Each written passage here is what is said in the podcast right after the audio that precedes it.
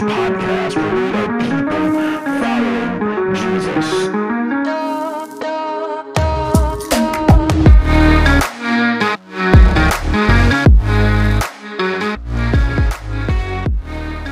What's going on, everyone? My name is Brian Williams, and I am the pastor of Restoration Church in Traverse City, Michigan. Thanks so much for allowing us into your digital life and tuning in to this message. If you would like to get involved with anything we have going on, you can do so at restorationtc.com. While you're there, you can find out about events, get to know a little bit more about what we believe, and you can also give a donation. Now, we're set up a little different than most in that we have a community account where 100% of your donation goes directly back into the community, both locally and globally. We've partnered with organizations like Freedom Builders here in Traverse City, World Orphans, and Charity Water. We also have an overhead account that helps fund the mission and vision of the church. Our vision is people following Jesus, and our mission is transparency, community, and change. Thanks again for checking out the message. Now let's get to it.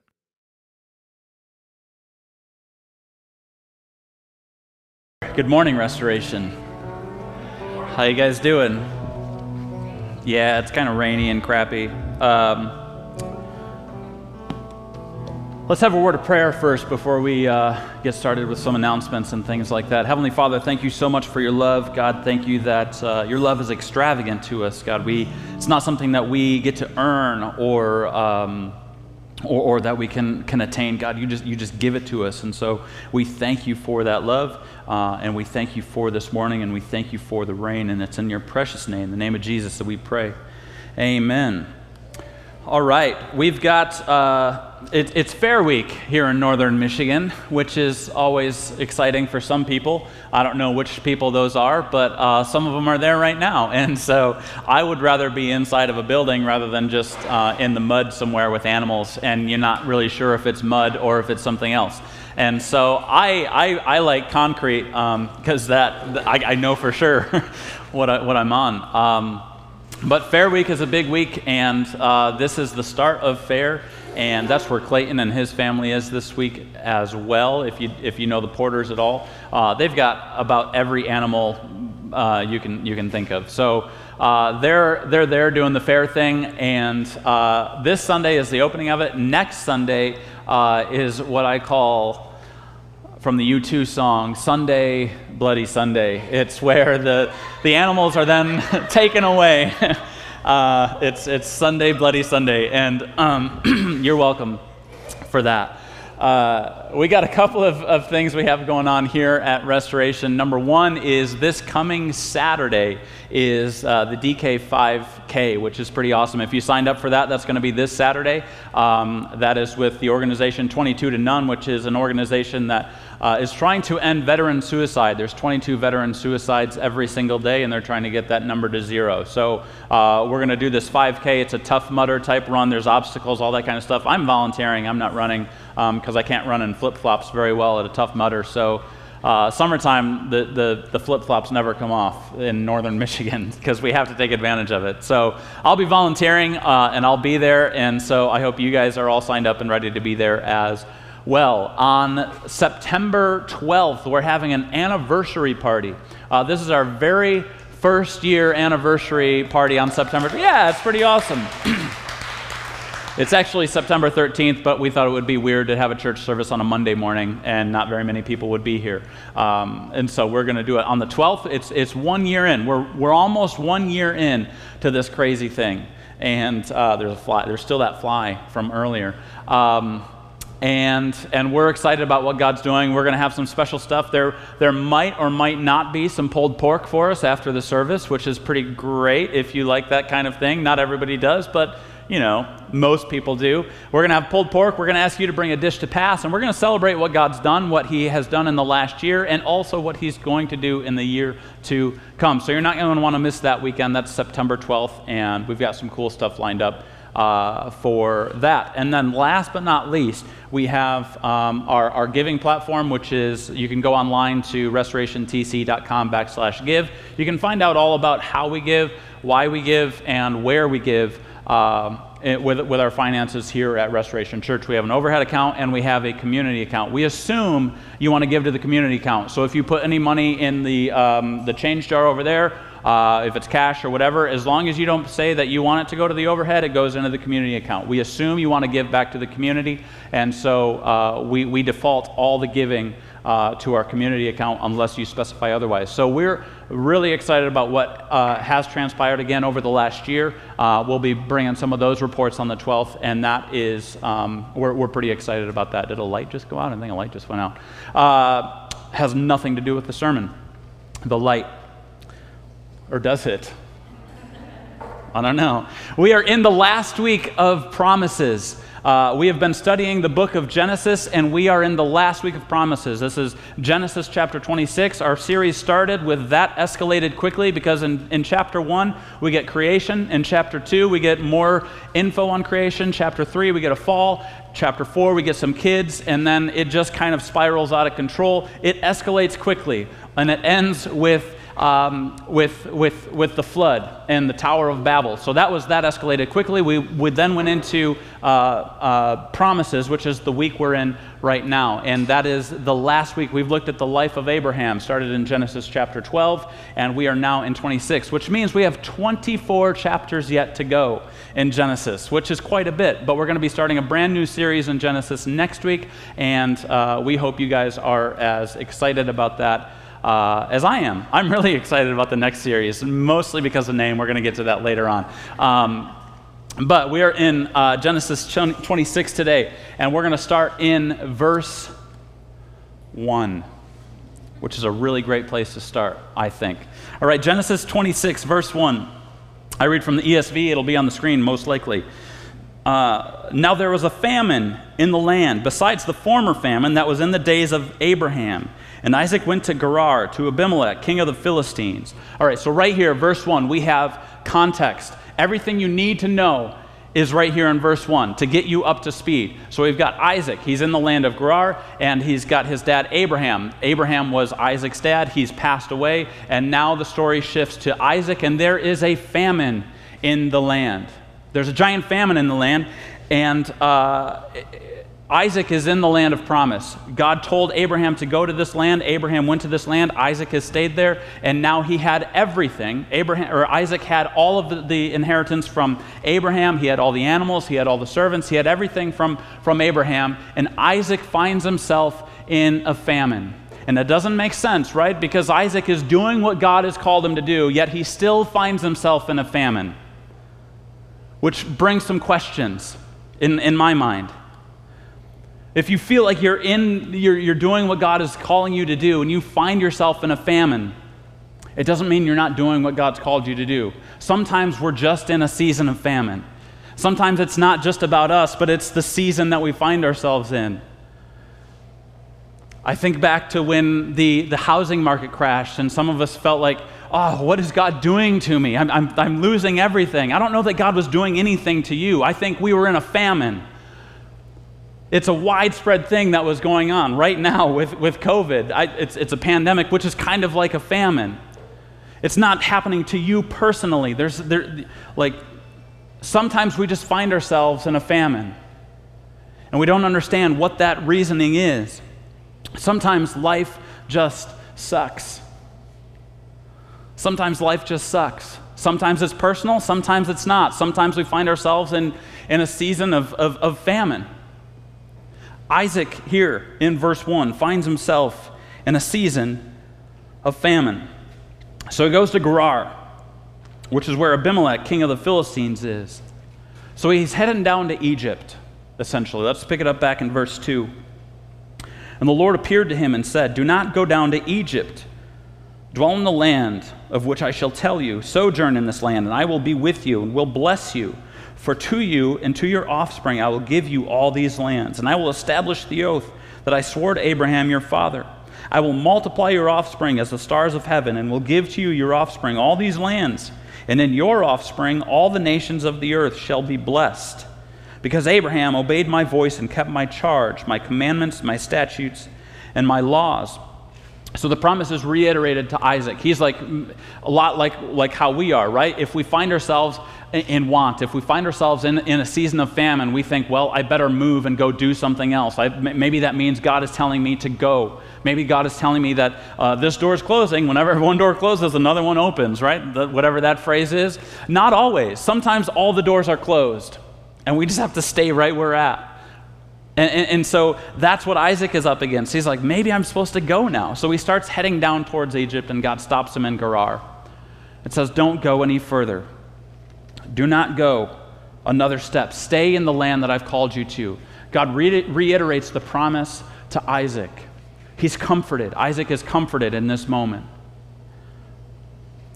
God says, You're in a famine. That's going to happen. See, I, this is hard for us to understand because how many of us equate blessing with riches? How many of us equate blessing with, with a financial gain of some kind? How many of you guys ever hear uh, when you're going through a drought, when you're going through a season, man, God has really blessed me? I've lost everything. I lost my house. I lost my, my, my job. I lost all of my income. The Lord is really blessing me today. I'm feeling, I am too blessed to be stressed right? Nobody says that when things are really crappy. So we need to be reminded of that. We equate blessing with financial freedom. But that's wrong. That's wrong. Blessing isn't financial freedom. If, if blessing was financial freedom, just go with me here for a second. If, if blessing, if we equated finances with, with blessing, God's blessing, then what do we say to all the Christians in third world countries? Who are, who are as poor as dirt and don't know when their next meal is going to come from. Are they cursed by God or are they blessed by God? See, we've got a question of faith here at this point. If we say, you know what, uh, blessing, I, am so blessed by God. I've got a house, I've got a, I've, got, I've got a job, I've got kids, I've got a family, I live in a great country. That means I'm blessed by God. I think we need to change what blessed by God means. We need to change the lens because what are we saying, again, to those people in a third world country who have absolutely nothing? On the contrary, I, I know a lot of rich non Christian people. I'm sure you do too. I mean, you can just go down to Hollywood and see all the actors and the celebrities that have all this money. I mean, you can just drive through and see all these mansions and be like, wow, are, are they all blessed by God because of all of their financial securities? So, what does blessed by God actually mean? Maybe it means more than just what is a material world for us. I'm not saying that those things are wrong. Don't hear me say that we shouldn't have money, we shouldn't have things. I'm not saying that. I'm just saying we need to understand that things and blessing are not the same. Can we get behind that? Cool. All right. I can. I think everybody online can too. So let's keep going. Oh, one, one other thing we get moving so fast. Right? Isaac is like, I need to get going. I need to leave this place. I need because this is not a place for me. So Isaac is, is saying, like, I, I gotta go. And God stops him.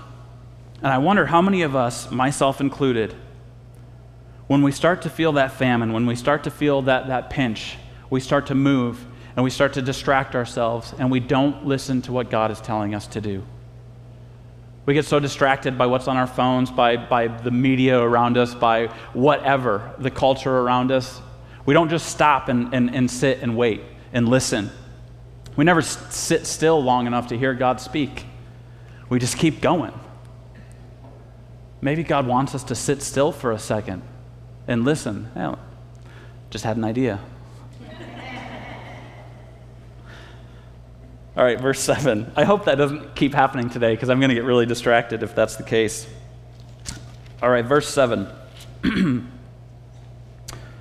I forgot to read verse 6 for you. So Isaac settled in Gerar. There. Uh, verse 7. When the men of the place asked him about his wife, he said, She is my sister. For he feared to say, My wife, thinking, Lest the man, men of this place should kill me because of Rebekah, because she was attractive in appearance. We've heard this one before, haven't we? His good old dad Abraham did the exact same thing twice to his wife Sarah, which was kind of his sister. So that, you know, we'll look back later. I'm not going to cover that right now. Isaac does the exact same thing that his dad did. Have you ever, guys, have you ever said something so dumb in front of your wife to someone else, not to your wife, but from someone else? Like, I, can you imagine Isaac right now? He's, he's, he's with these people in Gerar. The people are like, hey, who's this young lady right here? And he said, uh, that's my sister.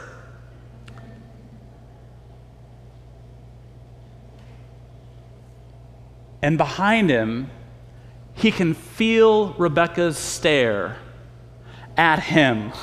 The laser stare of, like, what did you just say?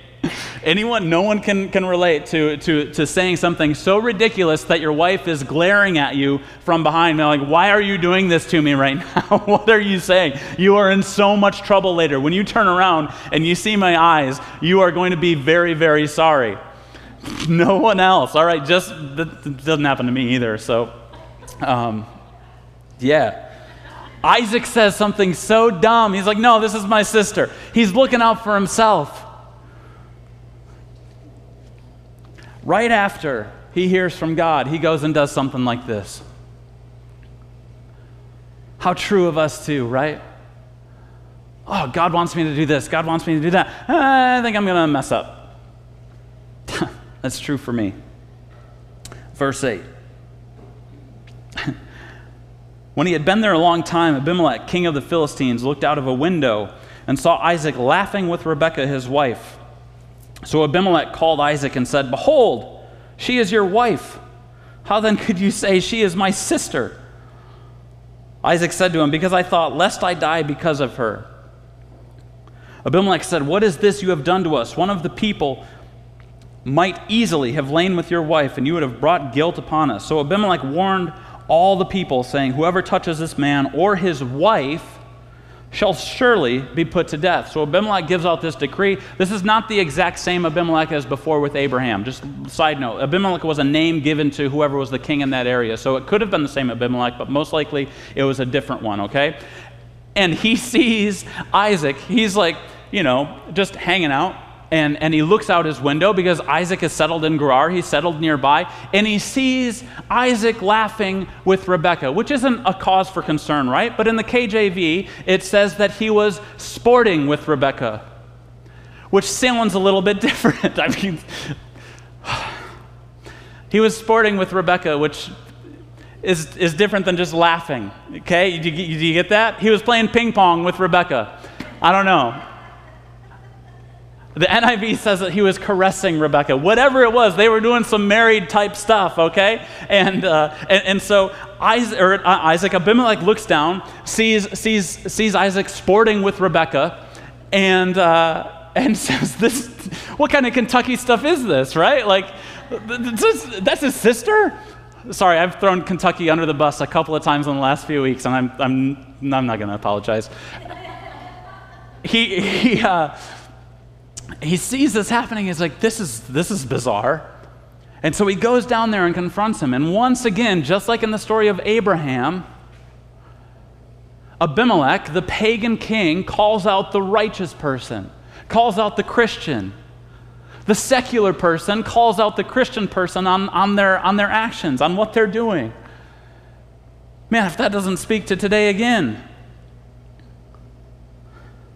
calls out the religious person. And he gives this decree. He said, hey, whoever touches this woman is going to be put to death. Whoever touches this guy is going to be put to death. You are protected in my land. Verse 12 And Isaac sowed in that land and, and reaped in the same year a hundredfold. The Lord blessed him. Hold on, Brian. You just said the Lord blessed him with a hundredfold crop. And you just said earlier that blessing isn't equated with finances. This is something, remember, they are in a famine right now. They're in a giant famine, and there's nothing that could have warranted a hundredfold crop yield. I'm still not 100% certain what that term means, but it's a hundred times as much. Basically, it was about a hundredfold. In, in this scenario, in this case, in a famine, this is unheard of to have a bumper crop like this. Remember, it's a famine. Things are not going well in the area. To have a hundredfold crop would be a, a banner year in, in other, other years. when it's not a famine. In a famine, this is unheard of. So, this is an act of God. Sometimes our blessing, quote unquote, whatever that blessing is, often points to someone other than me. Do you catch that? God is doing something here that nothing makes sense with it. It, it, it, it, it's unfounded. The blessing is not about me, it's not about you. It's what God is doing through us. He's going to get the glory. So there's this bumper crop. Verse 13. And the man became rich and gained more and more until he became very wealthy. He had possessions of flocks and herds and many servants, so that the Philistines envied him.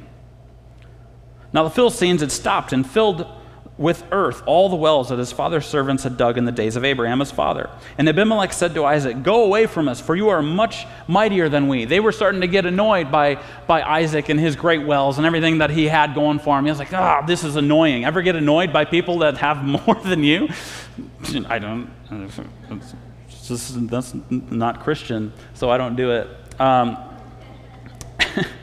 Wells are incredibly important here. Remember, we've talked about this before. Wells are, are so important in this time because they live in the, the Middle East. I don't know if you've ever been. I haven't, but I've seen a lot of movies based in the Middle East, and it's kind of deserty. There's a lot of sand. Water's scarce to come by. Wells are a commodity, and they're not easy to dig in this time. They can't just bring the backhoe in and start digging it out. It's got to be all man labor. It's hard work. And Abimelech said to, uh, verse 16 again, and Abimelech said to Isaac, Go away from us, for you are much mightier than we. Now, Isaac knows that he's blessed by God, right? Isaac knows that he's supposed to be in this land. Isaac knows that this is his wealth, this is his money. Now, what would you do in that circumstance? If you're, if you're being told to go away, give up all your money, give up all your stuff, and get out of here because we don't want you here, we'd put up a fight, right?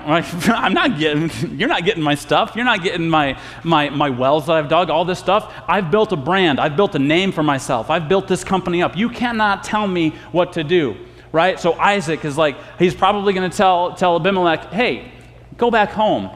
Stop, stop messing with us, right? This is my stuff, my property, my land. Get out of here. He's got a right to do that, right? Isaac does? Sure, why not? It's his stuff. Let's see what the, the fight that breaks out. Verse 17. So Isaac departed from there and encamped in the valley of Gerar and settled there. Isaac, you just gave up everything, man. You just left? You just left your wells? You just left everything that you just had? You just, you just up and left? That's counterculture, isn't it? Verse 18 And Isaac dug again the wells of water that, water that had been dug in the days of Abraham his father, which the Philistines had stopped after the death of Abraham. And he gave them the names that his father had given them. But when Isaac's servants dug in the valley and found there a well of spring water, the herdsmen of Gerar quarreled with Isaac's herdsmen, saying, The water is ours. So he called the name of the well Esek, because they contended with him. Then they dug another well, and they quarreled over that also. So he called its name Sitnah. And he moved from there and dug another well and they did not quarrel over it. So he called its name Rehoboth, saying, For now the Lord has made room for us, and shall be fruitful in the land. From there he went up to Beersheba. And the Lord appeared to him the same night and said, I am the God of Abraham your father. Fear not, for I am with you, and will bless you, and multiply your offspring for my servant's sake, for my servant Abraham's sake. So he built an altar there and called upon the name of the Lord, pitched his tent there. And there Isaac's servants dug a well. All right, so he digs a bunch of wells. And those people from Gerar kept following Isaac around and following his men around and, and claiming every single well. And Isaac just kept moving along. He just he would build another well, he would build another well, he would build another well. And he named these, these, these names that he gave these wells that he had already built, he named them contention and opposition. That's what those two words means. Contention and opposition is what he named those wells. And then the last well, when he finally dug it and they kind of left him alone, he, la- he, named, that room, uh, he named that well um, the well of, uh, of, of roominess. He's finally got some room. He keeps digging up these wells and digging up these wells. He got to work. And he's getting tired of building all of these wells. And finally gets to the last well. And he doesn't build the well first. He builds an altar first to God.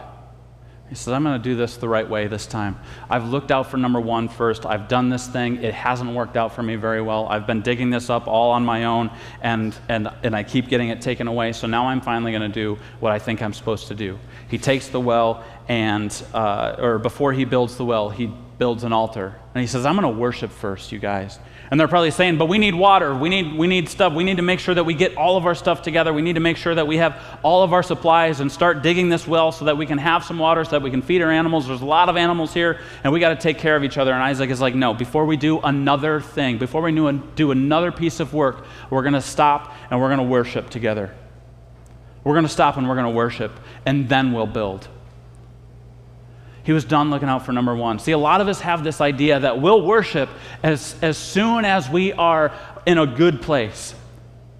You know, we'll, we'll, we'll, we'll, uh, we'll, we'll be generous once we finally get ours. Once I reach this income level, once I finally get to this plateau, once I finally reach this mountain, then I'll be more generous with my time, with my talent, and with my tithe. But until that time, I've got to take care of myself first. That's the way Isaac was living, building these wells. He's like, I got to take care of me, I got to take care of my family, and everything that I've got. And then finally, on the last one, he's like, I'm so tired of looking out for myself. I'm going to worship first. I'm just going to worship first and see, see what happens. Let's worship, let's build an altar. And then we'll get to digging this well. Verse 26.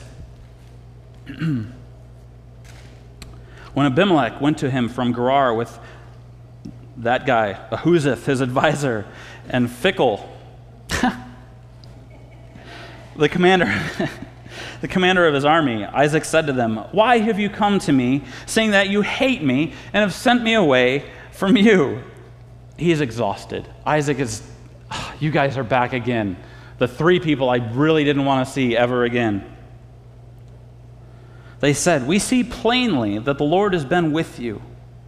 So we said, Let there be a sworn pact between us, between you and us, and let us make a covenant with you, that you will do us no harm, just as we have not touched you and have done to you nothing but good and have sent you away in peace. You are blessed of the Lord. Excuse me? Excuse you came and took all of my wells, you filled all of them up with dirt, and then when we built more wells, you decided that they were yours, and now you come to me and say you want a peace treaty, and you say that you, you've treated us with peace and fairly? Excuse me. I don't think so. That's our response, right? Whenever something happens against, I, have done that before. I remember one time I got uh, laid off of a job because I was really bad at it.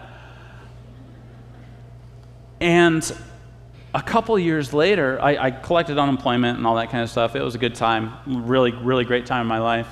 And uh, a couple years later, I, um, I got this notice from the state of Michigan that said that uh, my unemployment was being, this was, I wasn't on unemployment anymore, but um, the unemployment that I had was, was being um, uh, uh objected against. Like they were saying that I wasn't really unemployed or something like the, that my employer had, had filed this, this objection to my unemployment money.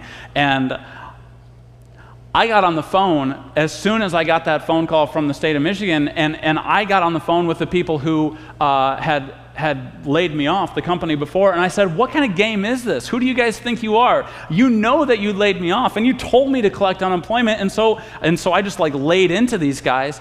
Come to find out yeah, the state of Michigan made a mistake. They'd had nothing to do with it. I, I, know the government made a mistake. I don't know if I've never heard of that happening ever before in the history of the government, but they did, and uh, I looked like a fool. Because, and then I, I broke some relationships because I thought I was in the right here. That's how we react when people wrong us, isn't it? So, what does Isaac do? Verse 30. So he made them a feast and poisoned them with their wine. And they all died immediately from, from drinking this poison. And Isaac laughed because he had finally gotten vengeance. And he says, Vengeance is, is mine, saith the Lord.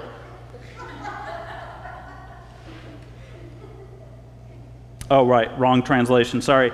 So he made them a feast, and they ate and drank. In the morning they rose early and exchanged oaths. And Isaac sent them on their way, and they departed from him in peace. That same day, Isaac's servants came and told him about the well that they had dug, and said to him, We have found water. He called it Sheba. Therefore, the name of the city is Beersheba to this day.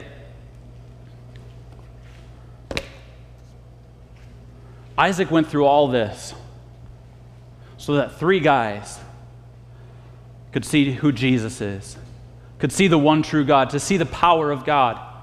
It was never about Isaac the whole time. Isaac understood this, apparently. Even though he still messes up, he's still a human being. Isaac realizes that this famine that he was in, this wells that he was digging, all of this stuff that he went through to try to get him, himself provided for, this terrible time that he had over this, however long this happened for, he finally realizes this wasn't about me, this was about them finding God.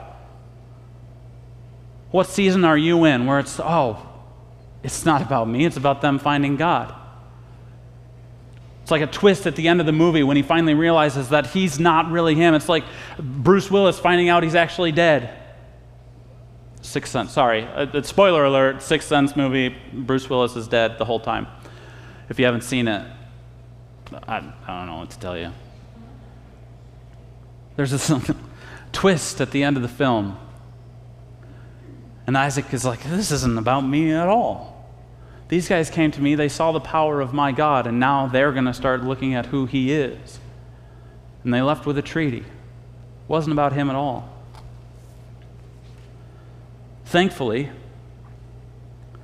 through this, Isaac realized to do the right thing and not the rich thing. And I think that applies for you and you and I today too. To do the right thing, not the rich thing. Sometimes the rich thing is the right thing, but not always. Sometimes the rich thing is the wrong thing, and the wrong thing is never the right thing. Do the rich thing, not the right thing. The rich thing for Isaac would have been to stand up for those wells, right, and, and, and fight back. That would have been the rich thing to do. Protect what's his, protect his land, protect his home, protect his finances. But he just leaves, knowing there's a greater purpose here. Just do the right thing.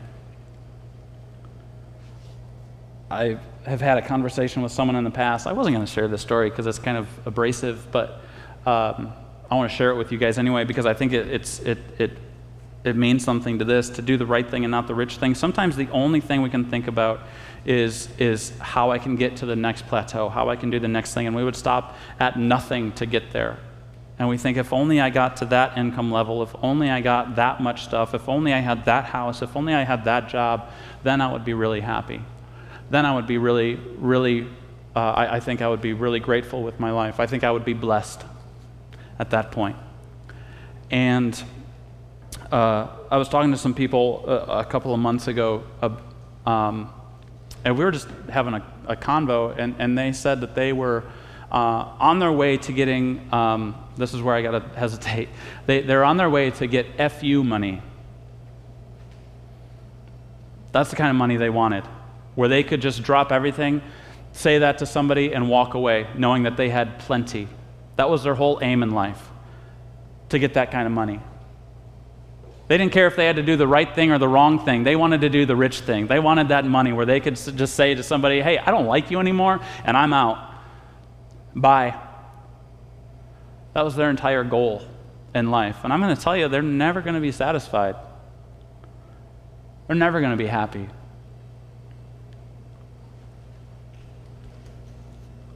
The Apostle Paul writes this to the uh, Philippians. In the book by the same name of Philippians, he writes this letter to this church. And this is a very, very uh, um, twisted scripture that we, we get. Uh, we put it on, on, like, when we're lifting weights and stuff to try to make sure that we're, you know, God's going to help us lift weights. Um, in chapter 4, Philippians 4, starting in verse 10, Paul says this I rejoiced in the Lord greatly that now, at length, you have revived your concern for me. You were indeed concerned for me, but you had no opportunity. Not that I am speaking of being in need, for I have learned in whatever situation I am to be content. I know how to be brought low, and I know how to abound. In any and every circumstance, I have learned the secret of facing plenter, plenter, plenty and hunger, abundance and need. Verse 13 I can do all things through him who strengthens me. We hear that verse, oh, Philippians 4:13. I can do all things through him who strengthens me. I'm gonna, we put that on our, on our, like the NFL players will put it underneath their eyes on the eye black, which isn't really making any sense to me because you play in a dome. But you do that. um, and you put that on there and, and, and you think that that's what that verse means. I can do all things through him who strengthens me. I'm going to catch this touchdown pass. I'm going to i'm going to lift that weight higher than i've ever lifted it before because i can do all things through him who strengthens me. No this paul's talking about being content. I can be content with all things because of what he's done for me because he strengthens me because i find my hope in jesus not in some thing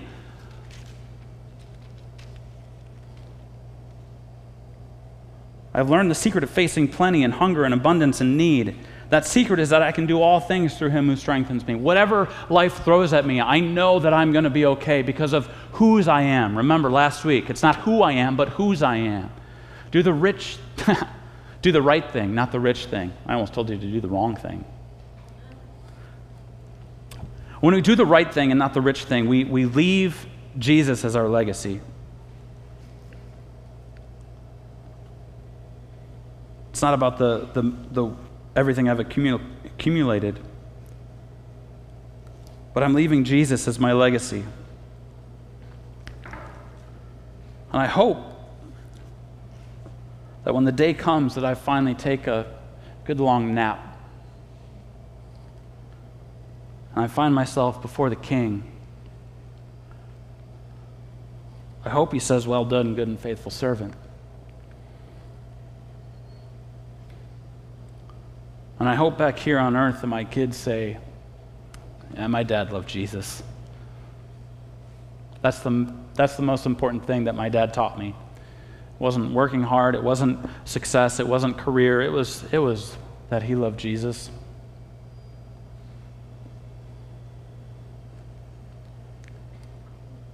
James 4, verse 13 and 14 says, Come now you who say, Today or tomorrow we will go into such and such a town and spend a year there and trade and make a profit. Yet you do not know what tomorrow will bring. What is your life? For you are a mist that appears for a little time and then vanishes.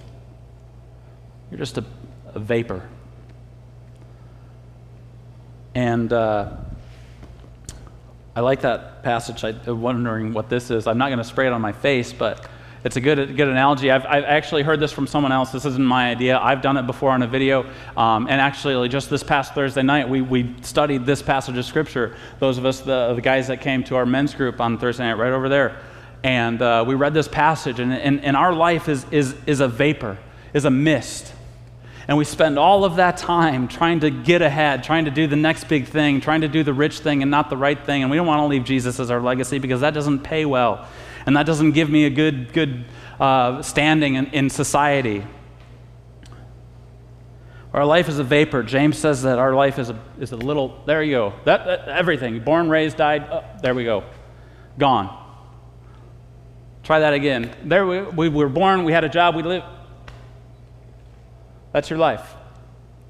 In the grand scheme of things.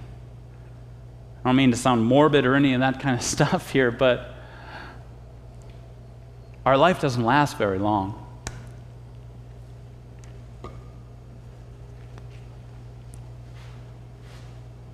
Our, uh, our, our, our whole vision statement for Restoration Church is simply this people following Jesus. That's all we want to see.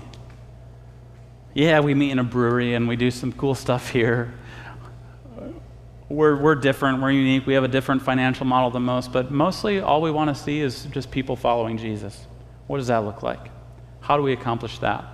How do we leave a legacy of Jesus and not something that just doesn't matter?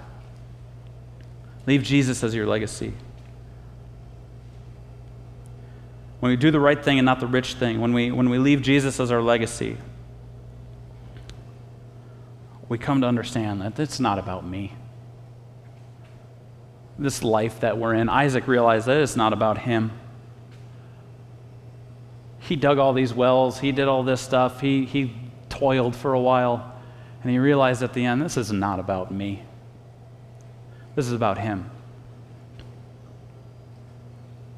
And I need to get that through my thick skull sometimes. And it's not about me. See, I, I could easily rise and fall with, with the success or, or perceived success or unsuccess of this church. I don't know what the failure, I guess, would be the opposite of unsuccess. I need to learn better grammar and words. I, I could rise and fall with the rise and fall of this church. I could let this whole thing be my identity and I could mask it and like we just want to make sure that we're people following Jesus, but I could easily and have said if, if people don't like this, they don't like me. And if people like this, if people like my preaching, if people like my style, if people like what I have to say, then people like me. And I can find my identity in, in, in, what people think about me. And I can find my identity in, in how many people show up here on a Sunday or how many people show up on a Thursday or for different events that we do or how much money we give out to the community. I can easily find my identity in that. And it quickly becomes the Brian show. And the danger in church today is, is, is you can replace my name with any, any name, any pastor, and say, it's about me, it's about this, it's about this, I'm going to build this empire. I'm listening to a podcast right now that, that's going through a rise and fall of a church, and, and it was all built on this one person, and it all fell apart when he fell apart. It's not about me, it's about him. Um, my own story is not about me, it's about him and how he gets the recognition and how he gets the glory. The people I come in contact with, good or bad, I think we can take a note with Isaac of, of the people that he came into contact with that treated him poorly. Much more poorly than probably you and I have been treated. But who are those people? Are we, are we showing Jesus to them too? Are we loving people around us? So, Isaac and Rebekah then lived happily ever after, right? Like they figured out what life was all about, that it's not about them, that it's about God, and then everything went hunky dory from then on out, right? Like everything was great. They'd had no more issues the rest of their lives, you guys. Let's read. We'll find out. Genesis uh, 26. This is, this is amazing what happens to, to these guys. Verse 34. when Esau was 40, that's his, their son, one of the twins, Esau. When Esau was 40 years old, he took Judith, the daughter of Beeri the Hittite, to be his wife, and Basemath, the daughter of Elon, Musk the Hittite. And they made life bitter for Isaac and Rebekah. Huh. Life didn't turn out the way that they thought it would. It doesn't mean they stopped following Jesus. It doesn't mean they stopped following God. Isaac and Rebekah, their children are hellions. you ever meet somebody's kids and you're like, I just, I don't want to be around them anymore. I don't, I don't like these kids. I have. and you just don't want to be around the, whoever it is. I mean, that's, that's probably uh, Jacob and, and Esau. Terrible, terrible kids. But God's going to use them still. Isaac and Rebekah, they don't have a great easy life from then on out. They're going to face more trials. And we're going to find out next week how many of those trials actually come about. We're starting a brand new series. Verse, or, uh, chapter 27, it starts, and it's going to go all the way to like, uh, I think 38, I think. Um, and then we get into the story of Joseph. But we're calling this, th- there's so many weird, awful things that happen over the next several weeks. I don't think you're going to want to miss a week of it. It's going to be more like Jerry Springer than a church service, I think, with everything that's going on. It's, it's bizarre, it's weird, and we're calling it Why This Family. And there's a graphic for you. Because why this family? And if you'll note, I, I highlighted some letters.